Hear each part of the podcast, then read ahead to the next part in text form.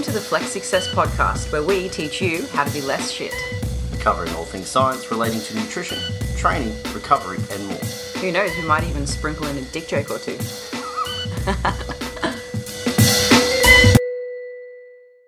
hey guys, you have the pleasure of listening to Dean and I for the And my squeaky chair.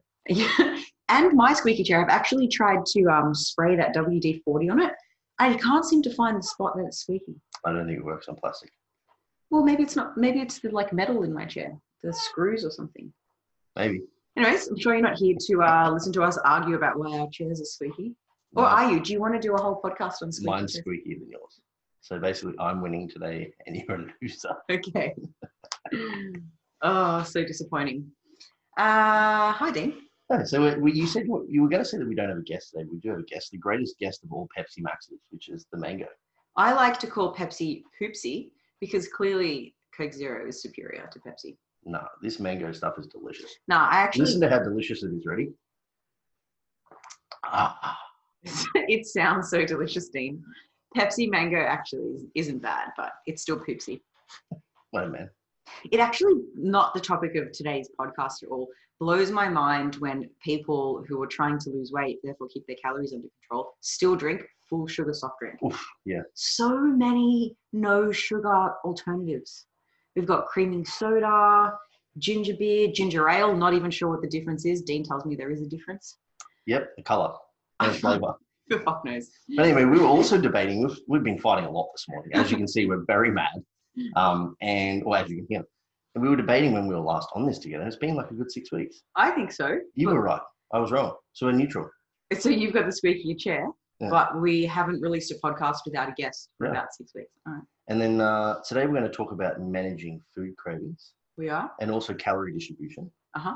But uh, the last time we jumped on here, I think you introduced people to your BJJ or your Brazilian Jiu Jitsu. Uh huh. Not judo, No, not karate, no. but BJJ. There's been a lot of injuries since the recording of the last episode where I Mm. spoke about uh, why I began jujitsu. So I think we mentioned that there was two reasons why I started jujitsu. And the first one being I've been lifting weights for 10 years. I no longer want to grow muscle anymore. I just want to maintain my muscle mass. And that's proving to be a little bit easy and boring. So I wanted to try a new sport. Reason number one. She's maxed out the gains. No, definitely haven't maxed out the gains. I'm just, I'm just happy. It's fine. um, the second reason I thought I'd share with y'all, for anyone that actually follows me on social media, this won't be news, but for those that just listen to the podcast, I just thought it was important to talk about the second reason to kind of break the stigma a little bit. Um, and you know, since speaking about it on my personal social media, I've had people message me like, "Oh my goodness, I struggle with this as well, and I feel really comforted."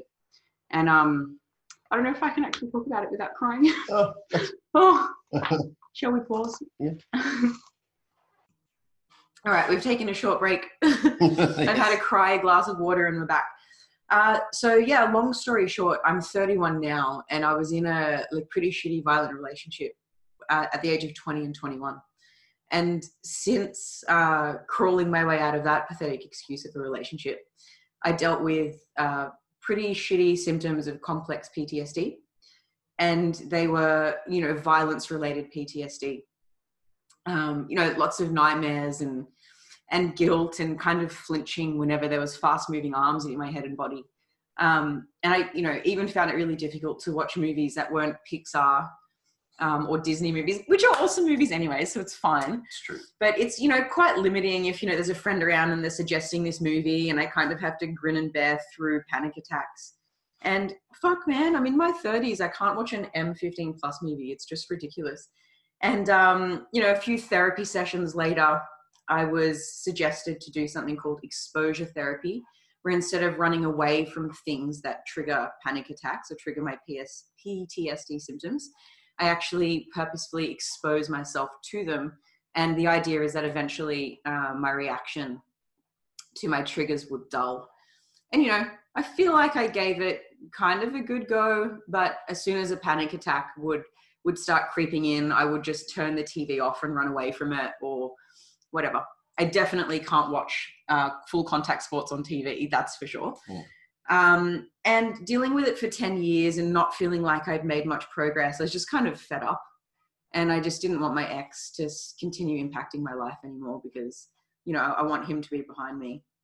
Um, So you did not grade your exposure. so I I figured the only way to really engage with exposure therapy is to do it in a way where I physically can't turn the TV off and walk away from it. I can't say, okay, let's stop now. This is too much, like I can in a therapy session or whatever.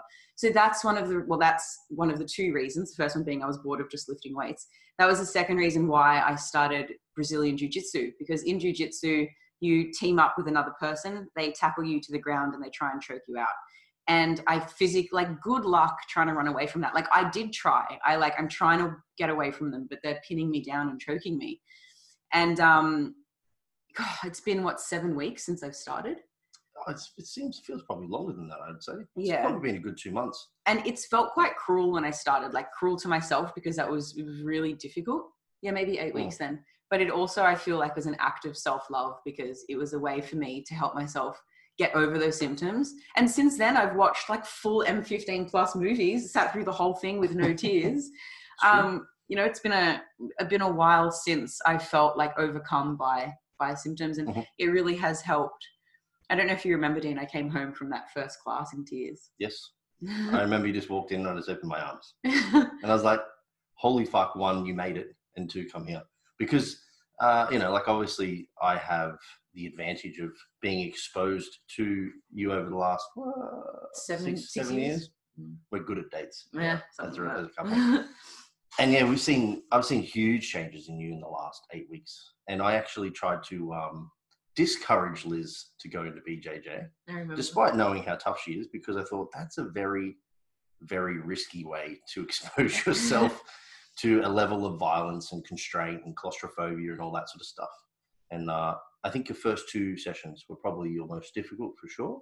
And then after that, it's kind of just become a bit of a fun game. it's been fun. There's a bunch of stuff that I'm YouTubing because I can't do. And so I'm having to watch full contact sport on YouTube to try and work out how to do particular moves. Mm. And um, normally, if I was to watch full contact sport, like probably Mm. welcome panic attack, like there's just no way I could do it. So yeah, I feel like lots of progress has been made. hmm And they seem like a really cool group of people. So shout, shout out to the Gaylord brothers. Yeah, Gaylord Brothers. They're, uh, that's where you'll go. And Yeah. they all seem like a, a fairly fun group. And although I have not been to watch Liz yet, I don't want him Um, to. yeah. I'm not good enough yet. I feel like I've come up with a nickname for you based on what you tell me how you deal with someone laying on top of you. So you had Fabio who called himself the oct- he had octopus legs. no, that wasn't Fabio. That was my it? instructor, Hannah. Okay, Hannah with octopus legs that you couldn't grab, and you are the worm.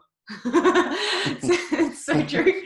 A lot of the times I get pinned under people, and there's particular things you can do with your arms, or like to push them off with your hips, or like grab their neck with your legs or something. But I feel like I kind of freeze in that moment and forget all the things I'm meant to do, and I wiggle around like a worm. and I just waste my energy just kind of like flopping. What the fuck are you doing? That's what someone said to me the other day. I was trying to remember this move where I reach over their shoulder, lift my leg up, and grab my ankle behind their neck, and then use my other leg to swing around. Anyways, I think I grabbed the wrong leg, and And then I someone just I just sat there for ages, like trying to think, like which leg is it? Yeah, and someone watching from the side goes, "What the fuck are you doing?" Uh, oh, the answer is, "Who the fuck knows what I'm doing?" Yeah. I don't know. just trying to survive. You know, Anyways, clearly there's there's still tears, but it's all about progression, progress. exposure, progression. That's it. Yeah. Yeah, so we'll kind of end on the note that I wanted to. Uh, I feel like I'm a strong black independent woman who don't need no man, and the first person to kind of tell someone off for cutting in in a line or like I'm not shy, Mhm. um, and you know I feel like I'm, I'm fairly confident and outspoken, and even those sorts of people can land themselves in violent relationships that they feel difficult to get out of. And I just wanted to kind of break the stigma that violent relationships are only for you know weak women who have no confidence. Mm. It ain't true. It's actually a scary thought because I think a lot of people have even said, "I would never have imagined, Liz, that you could have Yeah. that," because you do have this exterior uh, strength. That I think a lot of Well, people, and internal. It's not just of course, exterior. I know, but like people see and they listen and they, they probably wouldn't expect it. And it's true. Yeah. It's a very good I think the reason is that um, violence in a relationship doesn't exist in a vacuum. It's not like we had this great relationship and then sometimes he would throw me into walls. It Mm. was like you know, slowly but surely, I, he was clearly a psychopath. I've done a lot of reading on um, psychopaths since then, and I think that he's a, a, a textbook psychopath. He was really charming and manipulative, and slowly but surely, over the months and you know the two year relationship that we had, broke down my support network, broke down my confidence, gaslighted me, made me feel like I was crazy and the things he was doing was normal. So I, you know, there's so much more than just why don't you just leave him? Yeah, it didn't happen the first day you rocked up. No, of course because most people would leave in that situation. Oh, and I would have in a heartbeat. Yeah. But, um, There you go. Reason number two: tears and all. feels like a difficult time to segue. So I'll do, I'll do that seamlessly right now and just say, hey, what are we talking about today? Let's seamlessly segue. We you could kind of segue into exposure, Okay. maybe. Then you, if eh, today we're going to talk about urge surfing, right? Urge surfing. And how, as you become exposed to a craving, specifically in this instance Uh-huh. with a nutritional craving, Okay. that it becomes important for you to become a little bit more conscious and intentional about how you deal with that craving. I like the segue. Okay. Shame I didn't do it smoothly. I just told It you was- what I was doing. okay, so one uh, issue that a lot of people deal with with their nutrition is having intense cravings and they fight it, they fight it, they fight it, and eventually they feel so restricted for so long, and that might only be minutes or hours, Mhm. but it feels like a long time. That when they give in to the craving, they might have only wanted a few squares of chocolate. They've built it up, and now they eat a whole block. So, shall we define cravings versus hunger? Oh yeah, hedonic Yes. hunger versus uh, Mhm. homeostatic hunger. Mm-hmm. Me? Yeah. Okay. Good bulbs. uh, homeostatic hunger, let me just mispronounce that the first time I said it, is uh, physical hunger. So it builds gradually. Anything could fill it. It could be chocolate or it could be boiled white potatoes. Mhm. Uh, you feel a sen- like a, a painful sensation or uncomfortable sensation in your stomach. There might be sounds of your stomach growling. So homeostatic hunger. Whereas And then and food would fix that. yeah, yeah, and, and food would uh, Yeah. any food, Yeah. spinach, Yeah. whatever, uh, would would stop the homeostatic hunger. Yeah. So so hunger that exists in the absence of food, but uh, dissipates or disappears in the presence of food. Yeah. Yeah. Sure. Uh, hedonic hunger, however, we can think of as a craving. It can come on suddenly. It doesn't always build slowly. Uh, you don't actually have to physically be hungry to have hedonic hunger or to have a craving. Spinach or boiled potato will not do. Um, you could eat five kilos of it and still be just as hungry for whatever food you're craving. Mhm. Um, so we can think about that hunger existing in the absence of um, physiological hunger. Yeah. So a little bit more of a psychological thing. Hmm, yeah. Yeah. I've always made jokes to people in prep. I- could give you a kilo of cucumber before every meal, but do you really think that you'd, you'd want to stop? That's a preload and a half if I've ever heard of one. No. A kilo of Like, cucumber. could you imagine? I actually knew a guy uh, in Sydney, same as Matt, and he used to do regularly do like one kilo vegetable lots with meals, and regularly do like half and one kilo jelly lots with meals. Hmm. He was just as hungry. Yeah. Doesn't surprise me. When your body fat percentage is that low, good luck being full. Yeah. Well, good luck being satisfied. Right. Yeah. Yeah, definitely full. Yeah. I stay. I, I think I've lived in a perpetual state of stomach fullness, but Not also, satisfied. but also never satisfied. Yeah. Yeah. Yeah. Cool. All right. So I like that. All right. So people tend to have a craving. They fight it. It ends up building. They try and distract themselves Mhm. from the craving that they're having. Um, they try and think about something else, and it just doesn't really seem to work. So there's another way of going about it. Yep. And it's known as urge surfing. It's known as urge surfing. Mhm. Why is it known as urge surfing? Why surfing? Because in order for you to surf, there has to be a wave. Uh-huh. And typically, when it comes to a craving, we can think of that as a wave that builds over time. Yeah. So you have the beginning of the wave, which is where the craving may initially trigger. exist, the trigger. And then as the wave starts to grow and become larger, there's a tipping point, Peak of the wave. peak, Mhm. and then eventually that wave obviously subsides, it crashes, and it disappears. Yeah. Before another wave arrives, and then you can't get to the top of the water. Yeah. So with urge surfing, instead of fighting the craving, what we're doing is we're accepting that we're having this feeling. We're not fighting it. We're going to acknowledge it uh, without judgment or criticism. It's just there.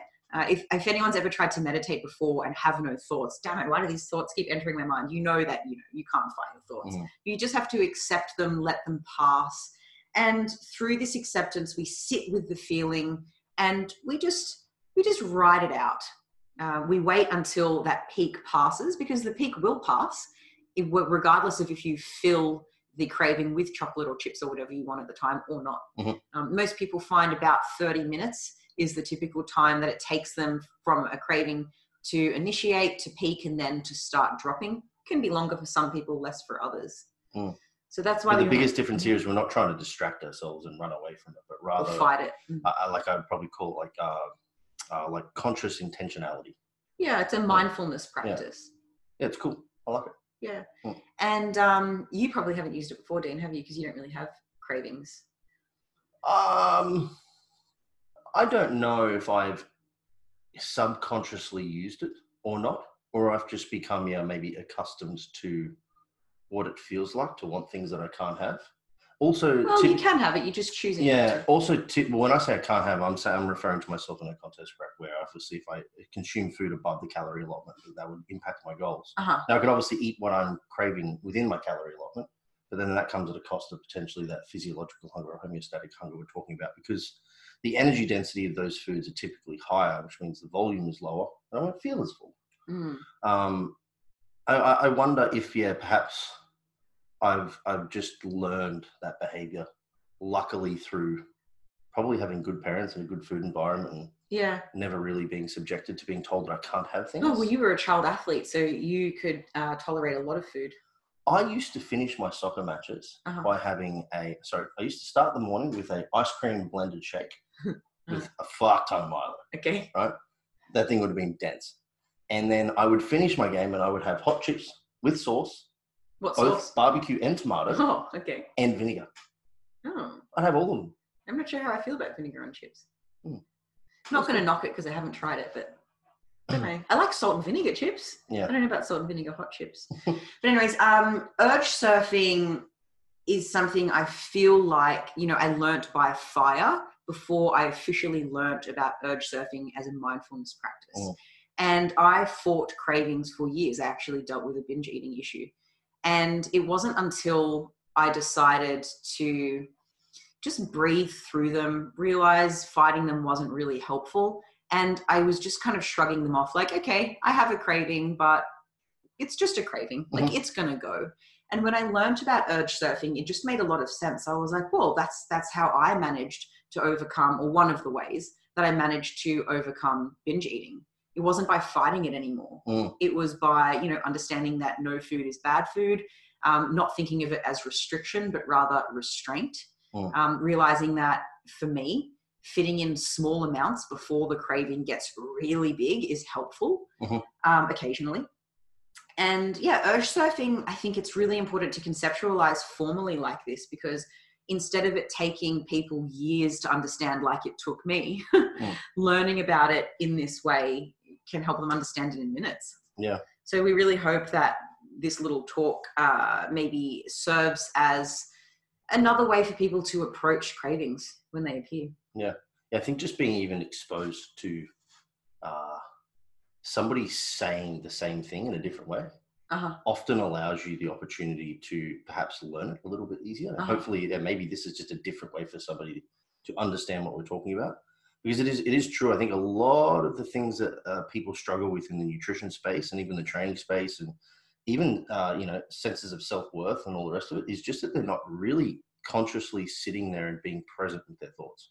Yeah. You know, even if you look at like a lot of the uh, you know anxiety driven type behavior, it's you know, it's an irrational response to an otherwise rational thing Mhm. and the craving's kind of the same.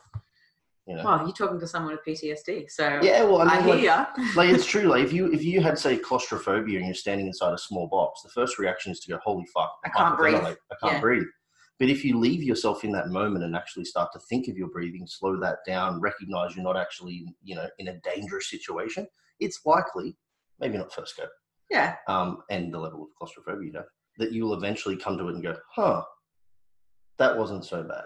you know and what? cravings the same. we kind of joked about like the segue between my tears and this Mm. and actually there's way more crossover than i thought because it's so true this kind of is i've never thought of it like this until now and thinking out aloud we can think of um, urge surfing as exposure therapy Yep. you're not you're not fighting it you're not trying to like oh why do i feel this way this is so frustrating and But the big, You the most important thing though is it's intentional exposure. it's intentional and conscious. Yeah. Because if again, like if I took you and just said, "Hey, Liz, I'm going to take you for a surprise today. It's date day. We're gonna go and watch UFC. Oh my god, like that would be the worst.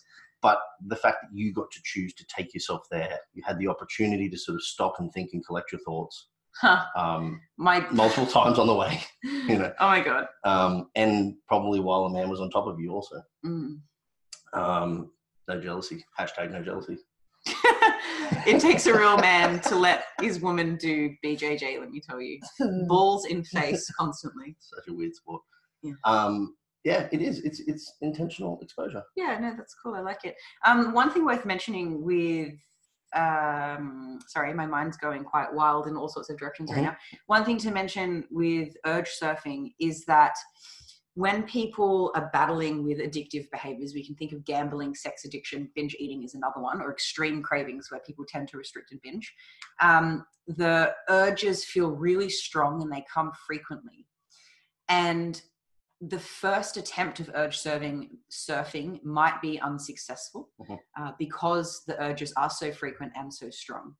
But eventually we find with urge surfing that cravings weaken or the, the, the size of the wave gets smaller and so does the frequency and people usually give in to a craving when the wave is at its absolute peak and it's just about to drop anyways Mhm. so when you're feeling like it's overpowering and overwhelming just wait it out a few more minutes maybe take a moment to sit in a quiet corner by yourself and breathe through it Mhm. um, and and think about it as an act of self-love because we know that our lives are impacted greatly by binge eating or living in a body that we're unhappy with because we feel restricted and then we binge Now, is this something where a practice of say something even like journaling those thoughts could be ideal yeah at the peak of the wave? uh-huh You know, just just so you can actually have a, a visual representation of your acknowledgement. yeah and, and journaling not as a way to distract yourself you're not Mm. you know talking about the fight you had with your mom you're journaling about what's actually happening like what sensations are you feeling in your body how urgent is this right now um, what might be the best thing to do And then this all just becomes essentially learned behavior. Hmm. Yeah, and you probably won't need to journal or, or take that quiet time every time, just when the waves are frequent and large. Yeah, which is typically going to be In the beginning, yeah. And then as you become more and more aware of that, obviously the the, the size of the wave theoretically would become smaller, Mhm. and then you'd just be kicking back in the uh, the Dead Sea, floating. Oh, checking out your abs. Yeah, exactly. yeah. Yeah, no, there's there's so many cool little I think uh like I was gonna say branches. I was gonna say leaves of the branch, but it's wrong. Leaves But, of the but more so branches of the tree that one. that you can take with this that Mhm. start to just make it a little bit more like aha. So some Yeah. more aha moments. Yeah. Um, Yeah, we just want to try and reduce the feelings of restriction. Mm. And urge surfing makes you realize you're not restricted, you're just showing some restraint. Mhm. And then it's not that that food is always off limits, but we just don't want to be uh, doing it in a way that we feel out of control, consuming in excess at the peak of a wave. Mhm. We want to be doing it when you know when it adds to our social relationships, or just when you feel like it and you're okay with a small portion of whatever, a controlled portion. Yep. And now, what if somebody is going through that moment Uh-huh. of acknowledging the craving, or and they and they do give in? Uh, I think approaching it with curiosity and forgiveness would be the best way to go about it. Curiosity meaning like, why why did I give in? Maybe because you're not a goddamn robot and you're a human, and it's very difficult in the beginning. Mhm. Um, and with what did I say? Not with judgment. Yeah, being kind. Yeah. Okay, with forgiveness. I think I Forgiveness, yeah, said. Yeah, right. because if we beat ourselves up and don't forgive ourselves and give up, what's the alternative? Mhm. You know, you're you're stuck with fighting it forever, and how has that worked for you? Well, this is this like you said. This is typically used a lot in um, addictive behaviors, right? Yeah. So alcohol and all the rest of it. And Uh-huh. you mentioned before that as um, the initial phase is more difficult, and Uh-huh. they, they talk about. I think when I when I've read about it in the past is that you know if, if you have alcohol removed from the house, the first craving is large. and Eventually, those cravings dissipate because it's no longer in your face, which is a cool thing. Um, and then with this forgiveness thing, it's the same. It's like if you have a really bad habit that continues to show up, that habit will always be there until it's not. So you have to like sometimes take that step back, make the mistake, quote unquote, be forgiving of yourself, Uh huh.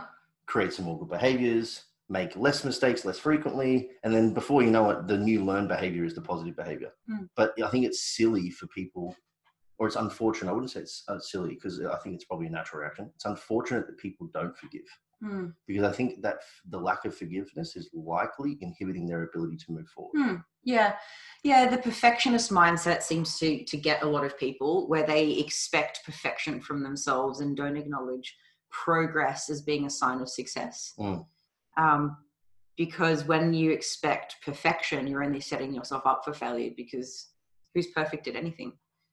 Yeah. except me, And me, except us two. but I mean, what's another uh, way that people can go about reducing feelings of restriction? We wanted to talk about calorie distribution. Yeah, I think uh, like you know, part part of this urge surfing is that you're acknowledging the craving, but not necessarily uh, Giving giving, giving it. Yeah. Yeah. Um, but that doesn't mean that you can't have it ever. Mhm. But rather, you may need to learn to have it in a controlled manner. Uh-huh. One thing people can do wrong is to bank calories throughout the week Uh huh. in the hope that that means that they can then just eat a tremendous amount of calories on the weekend and dedicate all of those calories to these foods that they've, they've essentially not given into all week, Yeah. Which is going against the concept of it. yeah. But it also doesn't mean that that, that theoretically can't be a good implementation either. Just having some more calories on the weekend may afford you the opportunity to have those things a little bit uh, more easily with less stress. Mm. So how do, how do we manage that? The balance between Yeah. using some calories to your advantage, but not using too many. Yeah, it's a tricky one because uh, I, I do this and some of my clients as well like to go out and, and eat at restaurants on the weekend. Mhm. And restaurant food, not always, but most of the time, is higher calorie meals than you would make for yourself. And so if they're to eat, uh, you know, at maintenance calories during the week and then they're eating in a calorie surplus on the weekend, some fat gain is going to occur. Or they might be eating in a calorie deficit for weight loss Monday to Friday, but eat in an extreme or, you know, even a mild surplus on the weekend, which cancels out the work that they've done during the week, no weight loss occurs. Mhm. So another way to go about this is to, you know, let's say we'll set up how much you want to eat remove two or three hundred calories a day monday to friday you know or, or wednesday to friday whatever depending on how loose you want your weekends to be and just dedicate a little more to the weekend. So we're just taking away a little and giving a little. What we don't want to do is take away a lot where you feel totally uh, restricted and you feel so hungry and your cravings are building and Mhm. you know you, you're totally pre- mentally preoccupied with food. And then come the weekend it's a binge and you feel like you've been let off the leash and you don't know when to stop and there's no portion control or it's you're giving all your willpower to portion control. Hmm. that is when i think it's it's misused. Um, and some people say oh no it's definitely a good thing to bank calories. Some people say no you definitely shouldn't bank calories. It depends on your relationship with food. Yep. like if you're totally fine with just taking a little away to give a little more fantastic. Go ahead Maybe But- we can change the terminology from banking to, to piggy banking. piggy banking The reason why I say that is because in a bank you hold a lot of money, you too right? Uh, Which means you can hold hold- onto a lot of cash. uh-huh And then on the weekend you get to pull all that cash out and go buy a Ferrari. yeah okay But then you pour again, so you do it again and again and again. Whereas at the piggy bank, we're just dropping a dollar in. Yeah. Occasionally, you know? And then at the end of the week, we crack open the piggy bank and we eat an ice cream. Hmm. there might be times where you don't want to do that like in the depths of a um, big weight cut Mhm. because the f- the small amount of calories that you do have is just enough to keep you from being sane and if you're taking away from that to give to the weekend then you're going insane you're not able to support your performance and your recovery and your mood and your energy and your sleep Yeah, I think this this conversation is probably primarily centered around sustainable weight loss and then therefore weight management. yeah or even weight maintenance yeah, weight Yeah. management. Yeah, weight maintenance because it's always the case. Like the answer is somewhere in the middle. There's, Mm. there's nothing wrong with, as far as I can see, so long as you have a, a good conscious grasp on what you're doing, with having a little bit less calories one or two days a week in order to have a little bit more calories for one or two days of the week. So long as that you aren't, like you said, then dedicating all of your willpower power on both sides of the spectrum to not overdo it. yeah that's so true And, and like most people probably have a fairly intuitive understanding as to whether or not they're overbanking uh-huh uh, or not. Yeah You know, yeah and if you're unsure the scales will certainly tell you or you, again, you could again just become like like the concept of urge surfing is you could just take a step back and be a little bit more conscious and intentional and think about yourself like, do I really need to take 300 calories out of my diet, or can I just take out 100? You Yeah. know, and what and what will that give me? And is that enough? Yes, it is. Mm. Um, whereas if you kind of do it haphazardly, or or with the intention of I want to bank as many calories as I can so that I can eat as many calories as I can, we all know it's probably not ideal. Yeah. Once every now and then, fine. Like again, so long as it's a conscious and intentional decision. Yeah. Um, but I don't think that behavior will suit you long term, will serve you long term if it's at the extremity. But I think it can serve you long term if it's in a Mhm. controlled manner. Yeah, let me give an example of how I like to use that. We just spoke about in a seven day block, taking a little from the week and giving a little to the weekend. On Tuesdays, Dean and I, for the last, what, two years or more, have gone to tacos because what else do you eat on Tuesday? Obviously, it's Taco Tuesday. California tacos. And hot chips are up there with one of my two favorite foods that I will never give up. I would give up you before I give up chocolate or chips. I'm aware. Um, and so we have tacos and chips on Tuesday. And what I do is I only I have no cheese on my taco, so I save calories there because it only adds a small amount of enjoyment and a fair amount of calories. So you know, cost benefit analysis. There's no cheese. I also use a fork to eat only the inside of my taco, which is meat and this mango pineapple salsa. So I'm not eating the bread that they kind of fry with oil on the pan, Mhm. but I eat the chips because some of the bread, it's not a full taco. me. Yeah, you typically have a little piece. Oh, maybe. Depends how many chips you got. Maybe some weeks I might sneak a corner, but um, I'm the, the the bread itself gives me you know two points of enjoyment, Mhm. but five points of calories. Mhm. So I kind of pick and choose like what really will satisfy me, what gives me the most amount of enjoyment, and I'll eat the chips even though they're more calorie dense than bread. Yep. Um, and I still know, even then, even though I'm not having the cheese, I'm not having the bread, but I am having chips, that meal is more calorie dense than a usual dinner that I would have. So earlier that day for uh, lunch and my snacks, I make sure that I go for a lower carb option. So I'll choose like white potato instead of rice, and I'll just keep the Kewpie out, the Mhm. like a, a 80% fat mayonnaise, and I'll just use lemon juice instead. Mhm. So I'm kind of saving a few calories in lunch and um, having a, a heavier dinner.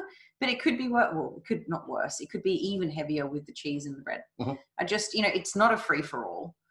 No, and but there's no guilt associated with what No. behaviors you're you're embarking on for both sides of the coin. Not at all. You enjoy the meal, Mhm. your weight stable, your performance stable, your Energy stable. psychologically stable. Definitely not emotionally stable. Um, yeah. So like, again, you have a very you, you're you're very good at being intentional. I think too. So and this and that I'm sure is also a, a learned behavior. Definitely learnt by fire. Not something that uh, uh, you know from the womb I've been great at. It's Hmm. just I've failed so many times and found the right way. Yeah. Whereas I've just been allowed to eat a lot because I did a lot. Yeah. Just got lucky. You know. But that's actually quite a scary thought because I could have that that's where I think a lot of people would actually end themselves up and not knowing what the fuck to do when they become adults and all that output goes down. Yeah, I'm just lucky that my output stayed high, yeah. you know.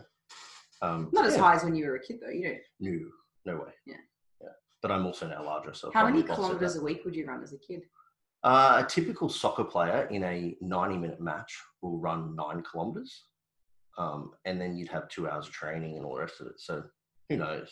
But I wouldn't do a lot of running throughout the week once the season started in the beginning. Um, but yeah, it's a easy, easy 10Ks on the weekend. No problems. You want to hear what running I do? Yeah. I go Other from the couch to the fridge. You only run when the air fryer's been on for too long. You're, you're afraid that the chips have been burnt. exactly. Oh, that is so worth sharing because we're going to do something worth sharing at the end. Okay. Get yourself an air fryer, people. We I actually it. had a guy. I actually had a guy ask me the other day, "Is it worth it?" yes. I couldn't answer him. He said, "Are they better? Are, are chips better in the air fryer than they are in the oven?" Uh, I don't know. I think the oven's just a giant air fryer. Yeah, well, that was. I said to him, "I said, look, I don't really know. I haven't cooked him in the oven in so long that I couldn't compare. But I would say that I think an air fryer is probably a little bit more consistent in total coverage of crispiness. Yeah, because in the oven they just sit in one place, but the air fryer has that spinning mm. arm that flips the chips around. Yeah. And you can for sure get a crispier chip with no oil in the air fryer Okay. or less oil than what you can in the oven. I think the oven requires a bit more. I'm diggity down with um, air fried schnitty. So instead of using whole egg, Mm. because you know the base for schnitty is flour, egg, and breadcrumbs, I just do egg whites, flour, and breadcrumbs, and then put it in the air fryer.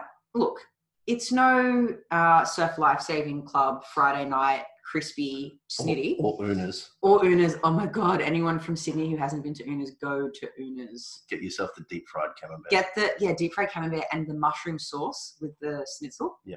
Mushroom sauce on a snitty is great. Very un-Australian, but very good choice. Where were we? Oh, so what I'm saying is it's not as crispy as that, Mhm. but it's pretty good. Yeah. It's pretty good. You can also do jerky in an air fryer. Yeah, you do the best jerky with topside. Yeah. It's really easy. Yeah, Mm. topside beef too, so it's very lean. Mm. Three to five percent fat, raw. Sometimes a little too salty.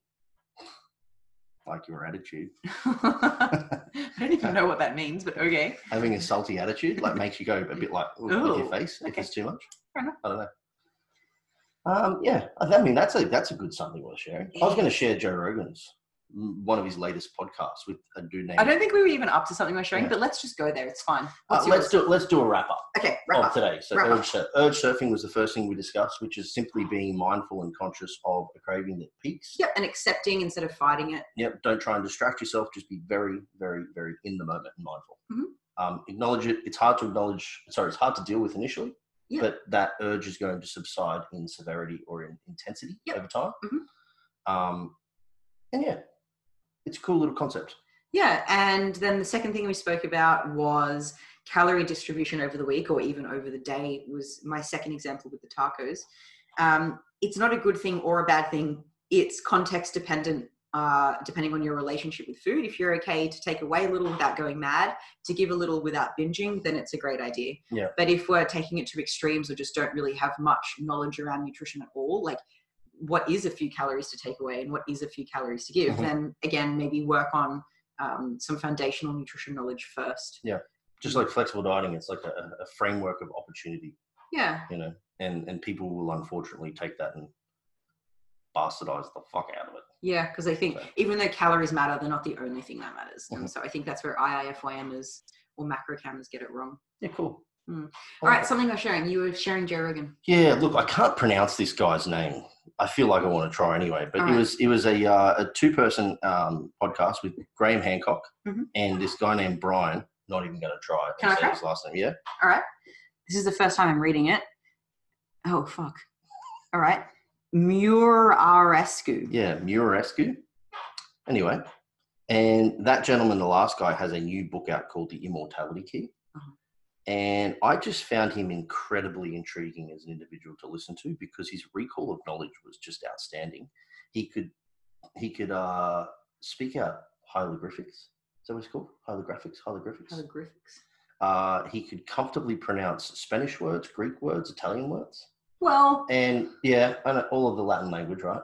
Is that right? no, not Greek, not but Greek yeah. But anyway, you can do all of that. And I'm showing my my um, diversity in language understanding there, lack thereof. And uh, he's a lawyer by trade. And this is just a, a big deep dive into the potential use of varying psychedelic materials in Christianity and life prior to our time yeah, so the conception of the yeah religion. and then like you know where all these like cave writings are coming from and like you know if you look at a lot of the cave writings how they're always like half man half beast and that that's a very psychedelic-esque uh, representation of what you see and um Have you ever hallucinated on drugs before? no. Okay. and they were even talking about like the chalice that they would have given people to drink the wine that being infiltrated with some form of you know a mind altering device and not device uh, ingredient. And yeah i want to get the book the immortality key and the podcast itself is like a good two and a half hours. Like all, all joe rogan as well. That's a So- short Joe Rogan yeah podcast. and um i think it's like two hours 50 minutes or something. And it was just super intriguing. Okay, i liked it that's a book. No, the podcast. well the podcast is joe rogan's one obviously but you and haven't done the book yet. the book is called the immortality key by brian m is that his last name? Yeah. M. no he's that mirror Oh, mirror escu I would use M as well. Yeah. yeah. So, yeah, Hence why I that's go why for. something we'll share. Okay, thank you, Dean. Are you interested in doing the book? Absolutely. He actually narrated the book too, Okay. so I think I would quite like it because I, I What's his uh, mother language? American. He's English, yeah. Oh, he speaks American. Yeah. Great. No, I know, but I was thinking, I was actually thinking accent. of accent when yeah, you yeah, said yeah. it. Yeah. Okay. yeah, no, he's English speaking, Mhm. and uh, I think he may have even spoken Arabic in that thing too. Man. This dude, and like honestly, he'd be like, "Yeah, so this chalice was found like 16,000 BC, and inside it they found sage, they found rosemary, they found this, and he listed off like 18 ingredients. And I'm like, how do you remember that? This is off the top of his head on yeah, the just sat there and just just chatted about it. Huh, He was a really interesting, intriguing dude. There you go. Actually, I was talking to my little brother Todd, and he said, um, "Yeah, the moment he recited that piece, I was like, oh, oh I'm in." And then he I said, "Oh, well, just listen to the rest of it." Oh, really? That's Because even Joe Rogan, he said to him, "Oh, check this out." He goes, "Do you want me to read it to you, Joe?" And Joe's like, "You can read that?" And he's like, "Yeah." And then he just goes, "Bang!" And you're like, "I don't think that's the same guy." That's so funny. Yeah, it's really cool. Well, I have a second something worth sharing. It's a Tim Tam Slam because recently, so at the every second Tuesday used to be every Tuesday. I volunteer at the dog shelter, and halfway through the shift, we all have coffee and a biscuit together. I choose Tim Tams, and I thought everyone knew what a Tim Tam Slam was, but I'm realizing that most of the other volunteers are like a Tim Tam what? Oh. Tim Tam Slam. So if you haven't heard of it, a Tim Tam is a rectangle. You bite off opposing corners. You stick one corner into a hot drink. It can be coffee, tea, hot chocolate, or whatever. And you use the other corner that's bitten off as a straw and you suck up your hot drink into the Tim Tam. And the chocolate just goes all melty and the biscuit goes, it's delicious. It'll like melt all over your hands and you'll look like a disgusting caveman as you push melted chocolate into your face. Mhm. But it's so worth it because it's amazing. It makes a Tim Tam go from a eight and a half to a 10. I think it would make tea go from an eight and a half to a ten, but it would probably make a Tim Tam worse. No, you're wrong. You know what I'm not wrong about? What? Pineapple with beef and rice. No, don't start this. so, I put it out to the people. There was a 75% vote for pineapple on pizza for one is fucking. have you ever done statistics at university thing? Yes. Well, you would know that that is a very biased thing to do. You what you put Oh, out on I your Insta story? No. So this is so I have my client Kevin. Okay. He hates pineapple in food. Hates pineapple on pizza. He put it up. Guess what? What? Seventy fucking percent. Really? And then his mate did it seventy percent. All right. And then I did it seventy percent.